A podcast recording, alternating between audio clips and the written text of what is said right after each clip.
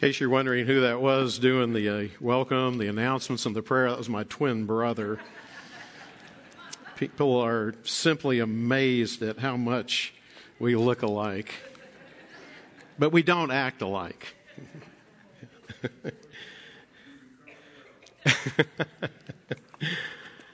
you know, there are certain times in your life when uh, you want to finish well. For example, uh, taking a college uh, end of the semester final exam. You, you want to finish well. Uh, or undergoing some major surgery. Uh, you want to finish well. Or take uh, riding an elevator from the 80th to the ground floor. You, you want to finish well. Or suffering through an IRS audit you, you want to finish well. Uh, skydiving, you, you definitely want to finish well. Or when you are preaching the final message of a six part series on the life of David, you especially want to finish well. Finishing well. It's the title of today's sermon. And we've come to the sixth and final message of our summer preaching series titled A Heart After God, David in the Psalms. And today we're going to be taking a final look at the life of David, specifically at the end of his life. And as we've been doing throughout this series, uh, we're going to look at David not only through the lens of the poetic literature of the Psalms, but today we're also going to be looking at David through the historical narrative of First Chronicles as well. And it's through the historical narrative that we have preserved for us, as we've seen throughout this series, certain events throughout David's life and yet, it's in the Psalms that we have preserved for us his heart after God. Or, as Yvette said momentarily ago, his heartfelt prayers. And the study of David's life is somewhat of a, of a conundrum that I have found going through this series. It appears that David's life, at least for me, is somewhat seems to be a somewhat of a contradiction. On the one hand, David is the only character in scripture to be referred to as a man after God's own heart, both in 1 Samuel chapter 13 and in Acts chapter 13. And on the other hand, though David is a man after God's own heart, we also read about David's indiscretions, his committing adultery, and being complicit in murder.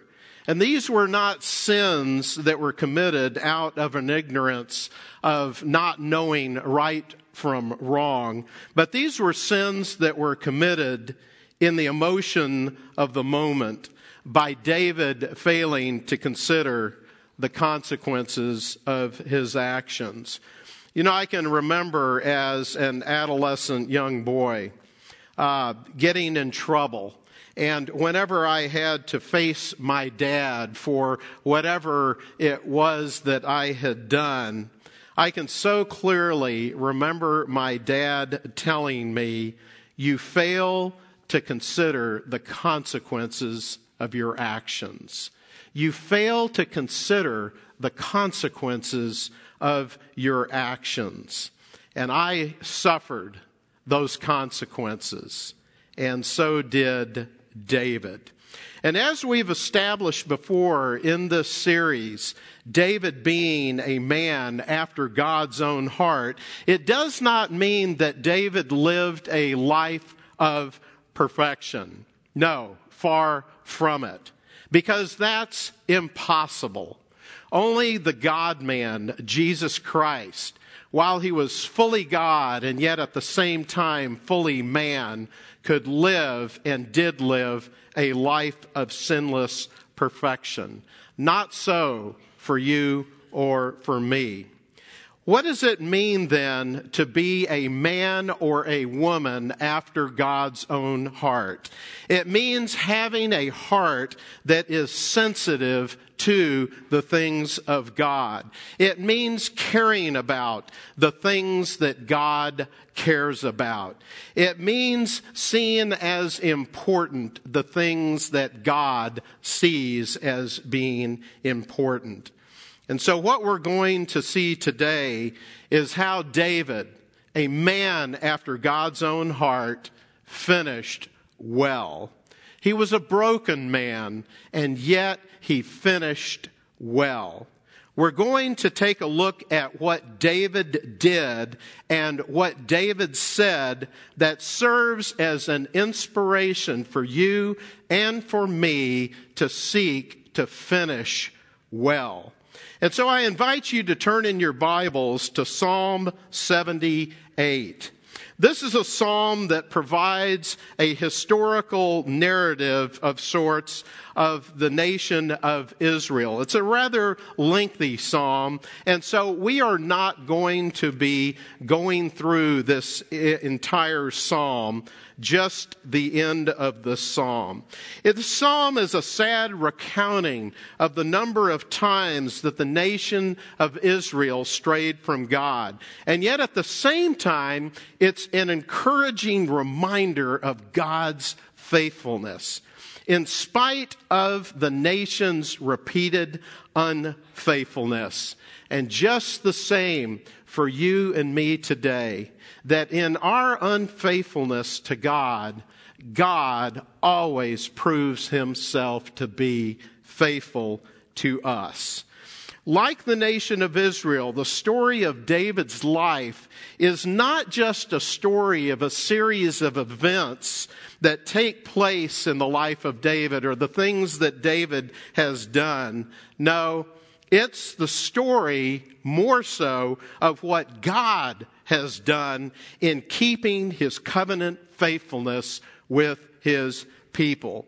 And though Psalm 78 was not written by David, the psalm does tell us some significant things about David.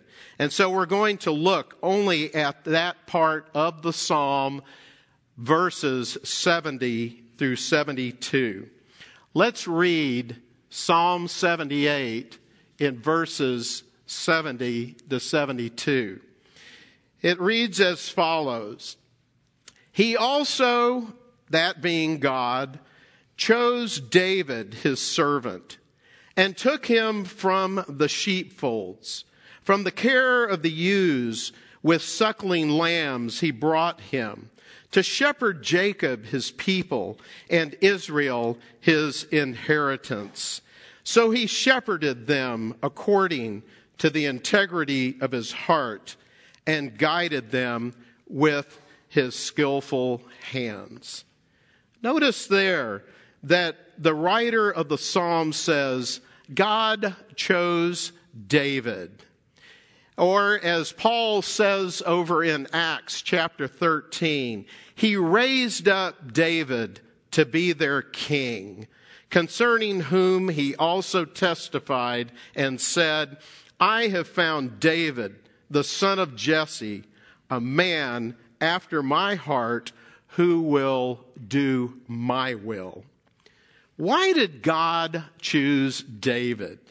I mean, after all, David is the youngest of the eight sons of their father Jesse.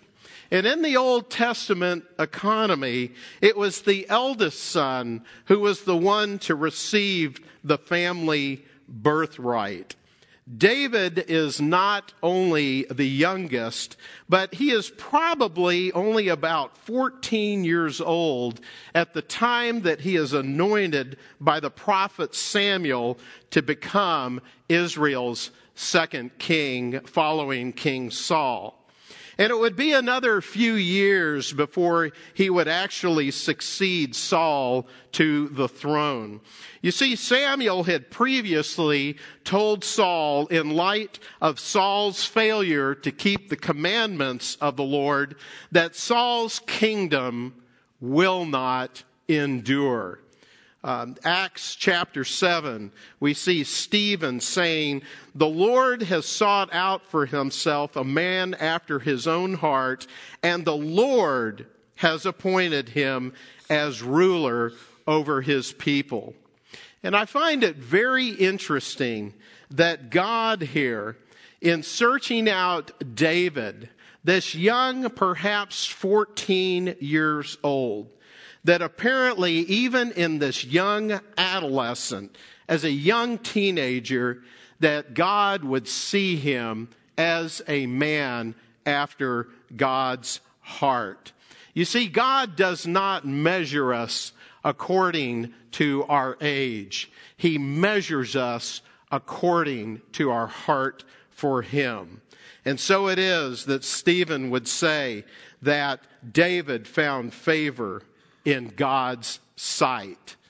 That David found unmerited favor, grace in the sight of God. And notice too that the psalmist goes on to say that as God has called David and as he takes him from shepherding his father's sheep, it says that he did so so that David would shepherd Jacob his people, and Israel his inheritance. You know, we're reminded here that these are, again, not just the events of David's life that we've been studying, but the focus of the events that God has orchestrated in the life of David to ultimately accomplish his good will and his good purpose.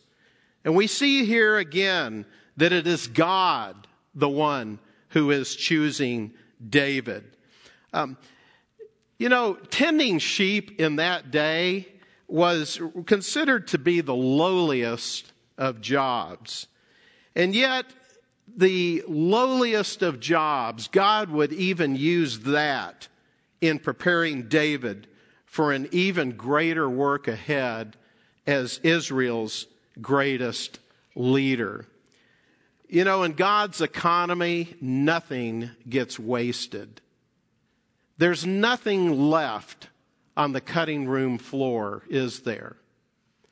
You know, I don't know if uh, you're familiar with Bob Buford, who wrote two books, Halftime and the other one, Game Plan. And reading that book, Halftime, I read that and thought, this is the story of my life. Because his premise in that book is that God uses the first half of our life to prepare us for an even greater work in the second half of our life. And so it is that he's working with this young boy, David, as he's tending sheep. Think of the things that David learned about God while he was shepherding his father's sheep both day and night. You know, the nights were probably spent as the sheep slept, and uh, he was probably looking at, in sometimes, a, uh, a, a moonless sky that is just filled with a multitude of stars. And so it is that, that as, as David would sit there and contemplate the creation and the Creator, more importantly, that one day he would be prompted to sit down and to write, O Lord, our Lord, how majestic is all the earth, is your name in all the earth, who have displayed your splendor above the heavens. When I consider your heavens, the work of your fingers, the moon and the stars, which you have ordained.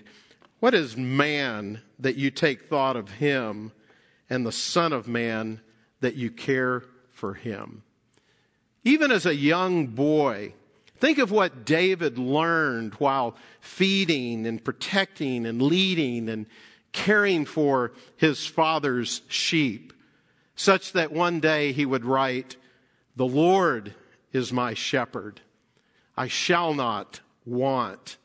He would write that in Psalm 23. But here in Psalm 78, the psalm we're looking at today, it says that David would shepherd Jacob, his people, and Israel, his inheritance. And it's under David's leadership that the divided nation would once again become a united kingdom. It says that he shepherded them according to the integrity of his heart, and that he guided them with skillful hands. The Hebrew word here for integrity has with it the idea of completeness or wholeness. It means to be blameless, upright, or sincere. You know, Pastor Tony Evans of Oak Cliff Bible Church in Dallas says, Integrity has to do with more than just your outward behavior. It has to do with who you are when nobody else is around, when no one else is looking.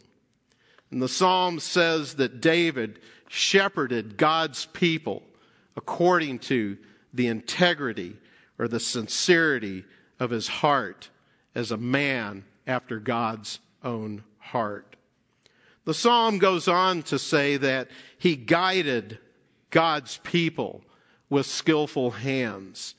The meaning of this Hebrew word translated as skillful has behind it the idea that David did so with understanding, with discernment, with reasoning. What the psalmist is saying here is, is that David is a man of both character and competence. I got to share with you that whenever we have a search for not just pastors to fill a pastoral position here at Wayside, but even staff, is that this is the prayer that I always encourage those who are involved in the search to praise, pray for.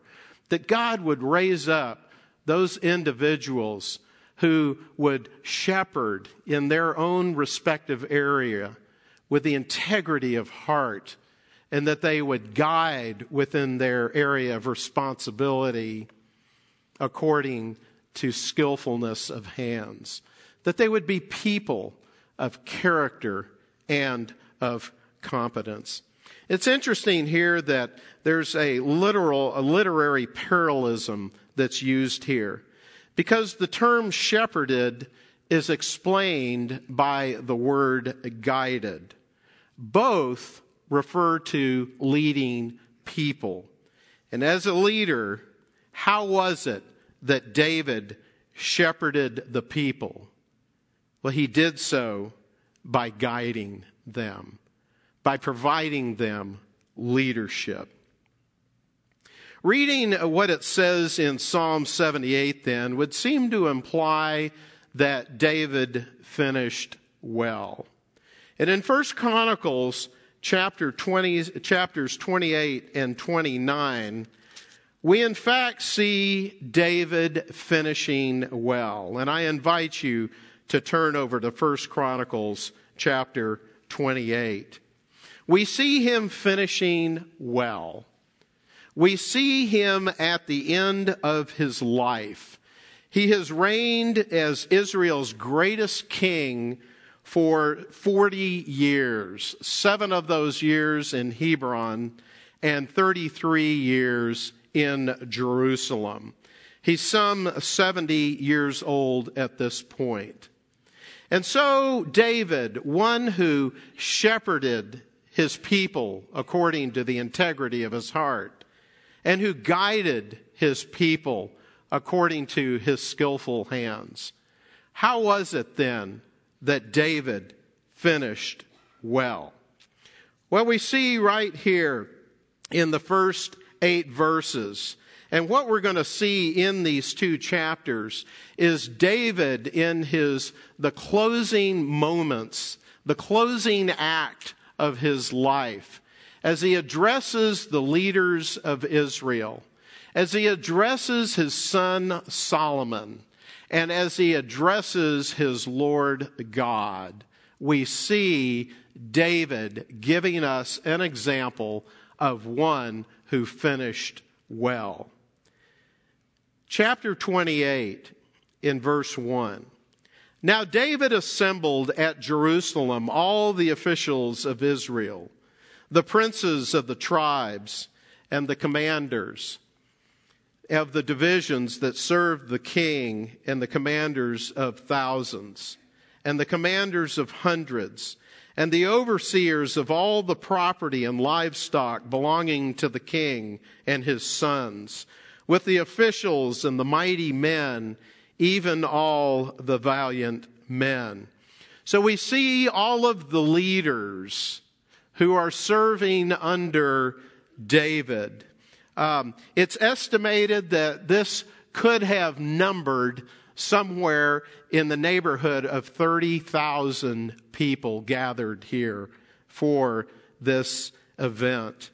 And it says that Day, King David rose to his feet and said, Listen to me, my brethren and my people.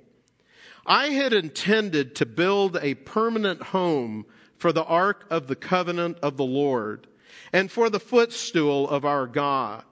So I had made preparations to build it. But God said to me, You shall not build a house for my name because you are a man of war and have shed bloodshed. Have shed blood. David is confessing to the people. You know, I, I had this dream. I had this dream to build a house for God. And yet the Lord said no. The Lord said no. You are not the man to build my house, for you are a man of bloodshed. And David was a man of bloodshed because David was fighting God's wars for him, in serving him. And yet God would say, You're not the man. That the man who is going to build my house will be a man of peace. He goes on, he says, Yet the Lord the God of Israel, chose me from all the house of my father to be king over Israel forever. For he has chosen Judah to be a leader, and in the house of Judah, my father's house, and among the sons of my father, he took pleasure in me to make me king over all Israel. He says, Of all my sons, for the Lord has given to me many sons, he has chosen my son Solomon to sit on the throne of the kingdom of the Lord over Israel. He said to me, Your son Solomon is the one who shall build my house and my courts, for I have chosen him to be a son to me, and I will be a father to him. I will establish his kingdom forever if he resolutely performs my commandments and my ordinances as is done now. So now, in the sight of all Israel, the assembly of the Lord, and in the hearing of our God, observe and seek after all the commandments of the Lord your God, so that you may possess the good land and bequeath it to your sons after you forever. David is finishing well. David is being willing to give up one of his own dreams. And he's willing to do that for an even greater dream that God has. You know, David had a sense of mission and purpose, didn't he, in his life? To lead God's people, the nation of Israel. He had a sense of mission and purpose in much the same way that Moses did in leading the nation out of the slavery of Egypt. In much the same way that Nehemiah had a sense of mission and purpose for his life in returning to Jerusalem to rebuild the walls of the city. A sense of mission and purpose that Paul had in taking the, the, the gospel specifically to the Gentiles. And a sense of mission and purpose that we see in the Lord Jesus Christ in his earthly ministry who said, I came to do the will of the one who sent me. What dreams have you had to give up? Or what dreams are you perhaps unwilling to give up? You know, Patsy Clairmont, and I almost have to explain this. Uh, this is out of the Women of Faith Study Bible, which I don't typically read, but it's my wife's Bible. But I happened to come across this, and I thought it was so good. Ever wish you could start over? You ever wish you could start over in your life? Probably all of us have longed for another chance in some area of our lives. We wouldn't necessarily have done things differently, just more or perhaps less. The truth is, we can't go back, only forward into uncharted territory. To sit in sorrow would lead to misery. Although regret that leads to change is a dear friend, regret that leads to shame is a treacherous enemy. So, how do we live without allowing regret to rob us of our joy? How about this insight to prompt us on? Quote, and lean not on your own understanding. Proverbs 3 5. There is no guarantee that if we had done a part of our lives differently, things would end up any different. We have to trust the God of the universe who directs the outcome of all things, that He will do that which ultimately needs to be done in spite of us, if necessary. See, David is finishing well. We don't read of a bitterness here, of David having a pity party that I don't get to build the temple. And we know by his instructions here that he has spent years gathering together the wealth of the materials for the project. And yet, David is willing to finish well of saying that God has told me that's not part of my mission and my purpose. David also finishes well in his words to his son Solomon. Look in verse 9. As for you, my son Solomon, know the God of your father and serve him with a whole heart and a willing mind. For the Lord searches all hearts and understands every intent of the thoughts. If you seek him, he will let you find him, but if you forsake him, he will reject you forever. Consider now, for the Lord has chosen you to build a house for the sanctuary. Be courageous and act. He also addresses Solomon again over in verse 20. Then David said to his son Solomon, Be strong and courageous and act. He repeats that. Do not fear nor be dismayed, for the Lord God, my God, is with you. He will not fail you nor forsake you until all the work for the service of the house of the Lord is finished. David, in finishing well, he is giving exhortations here to his son Solomon, there within the hearing of those gathered together. And he gives both positive exhortations. He says, Be strong, Solomon. Be courageous, Solomon. And then just the single word, act. Act. Do something. But then he also gives negative exhortations. Do not fear. Do not be dismayed. But he gives Solomon the basis for both these positive and negative exhortations. He reminds him the Lord God is with you, that the Lord God will not fail you, that the Lord God will not forsake you.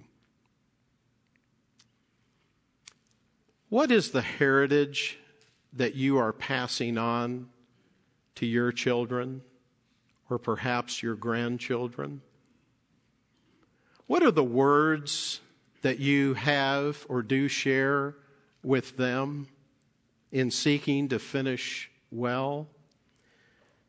Chuck Swindoll says in his book, David, a man of passion and destiny, if you could pull your child aside before you died and give him or her one piece of advice regarding life, what would that advice be? Or perhaps more importantly, fathers and mothers, what advice are you passing on right now? What character and lifestyle are you investing in them? Know, our daughter Susanna, when she graduated from San Antonio Christian Schools, her senior year in the spring, they have a a senior retreat up at T Bar M up here in New Braunfels. And on the second night of the retreat, the parents are invited to come up and spend the evening in a dinner with the faculty and with their senior students. And one of the things that they did Susanna's years, and maybe some of you have experienced this, was that they had an open mic. And the seniors would pray, parade in front of that mic and the question put to the kids were, was, What things will you always remember your parents saying to you? And some of them were just absolutely hilarious. But I'll never forget our daughter, Susanna, walking in front of the mic and saying, I will always remember whenever I walked out the door to go somewhere my mother always saying, Remember whose child you are. Remember whose child you are. And we still share that with our grown kids today. As a matter of fact, Kathy and I took a trip to see our daughter in San Diego and then made a detour and went and saw her daughter in New York. And I was letting the kids, uh, Johnny, of course, Susanna knew because she's here in San Antonio, but I texted Johnny our itinerary. He's up in Austin. And Johnny texted back the night before he left Dad, remember whose parents you are. what goes around comes around. David finished well with his words, his exhortation to his son Solomon. But more importantly, we see here David finishing well with his God. If you look in chapter 29, David's prayer to God in verse 10. So David blessed the Lord in the sight of all the assembly. And David said, Blessed are you, O Lord God of Israel, our Father, forever and ever. Yours, O Lord, is the greatness and the power and the glory and the victory and the majesty. Indeed, everything that is in the heavens and the earth, yours is the dominion, O Lord, and you exalt yourself as head over all. Both riches and honor come from you, and you rule over all. And in your hands is power and might, and it lies in your hand to make great and to strengthen everyone. Now, therefore, our God, we thank you and praise your glorious name. But who am I and who are my people that we should be able to offer as generously as this? For all things come from you, and from your hand we have given you. For we are sojourners before you and tenants, as all our fathers were. Our days on the earth are like a shadow, and there is no hope. O Lord our God, all this abundance that we have provided to build you a house for your holy name, it is from your hand, and all is yours. Since I know, O my God, that you try the heart, and delight in uprightness, I, in the integrity of my heart, have willingly offered all these things. So now with joy I have seen your people who are present here make their offerings willingly to you. O Lord, the God of Abraham, Isaac, and Israel, our fathers preserve this forever in the intentions of the heart of your people and direct their heart to you. And give to my son Solomon a perfect heart to keep your commandments, your testimonies, and your statutes, and to do them all, and to build the temple for which I have made provision. Not a hint of self centeredness. A man of great power and position and possessions. And yet the focus here is totally upon God and what God alone has done. David finishes well with his God. And so it is then that we read David's epitaph. In verse 28, it says that he died in a ripe old age, full of days, riches, and honor, and his son Solomon reigned in his place. David finished well. And oh, that the same would be said for each one of us seated here today. How is it that you and I can finish well? Well, I think that finishing well means starting well. Maybe not way back then, but maybe right now. In order to finish well, at some point you must begin and start well. And starting well means to start being the person that God intends you to be. You know, just as God was seeking out David for his good will and his good purpose, what is it that God is looking for? We know that the writer of the Chronicles says, For the eyes of the Lord move to and fro throughout the earth, that he may strongly support those whose heart is completely His. Now, I don't think there's anyone here today who has purposely set out to ruin your life by making as many bad decisions as possible. Because you see, God has set eternity in our heart. God has given us a yearning to live lives of purpose and meaning lives that count for something. And I venture to say that all of us want to finish well. All of us would like to have it said of us, as it was said of David, he or she served the purpose of God in their own generation. So I ask you, what is the purpose that you're fulfilling in your life and in your generation? And do you want to finish well? And as I said, to finish well, at some point, you have to start well. And starting well means starting with your relationship with Jesus Christ. We're not talking about here, nor did we see David trying to accomplish what he did by his own efforts. Because David understood very clearly, as we have seen in this ser- series, that he was a sinner, that his sin had caused a separation between him and his God, and that his God provided the way of restored relationship, not only for David one day through Jesus Christ, but for you and for me today.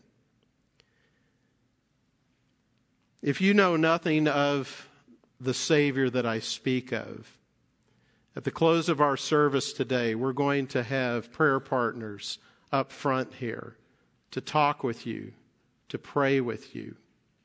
And so I invite you, as I close, to come and to talk with us about starting well, starting well with Jesus Christ in order that each one of us can finish well. Let's pray. Our God and our Father, we are so, so humbled by the great grace and kindness that you have and that you continue to show to us through Jesus Christ our Lord. And Father, as we have seen today, like David, we want to be those who live life, a life of purpose and meaning accomplishing what it is that you have so wired us and cut us out to do that we might finish well. To the praise and glory of Jesus Christ our Lord, we pray. Amen. May the grace and the peace of the Lord Jesus Christ, and remember, there can only be peace when there is first grace. May the grace and the peace of the Lord Jesus Christ be with you all. Have a great day and a great week.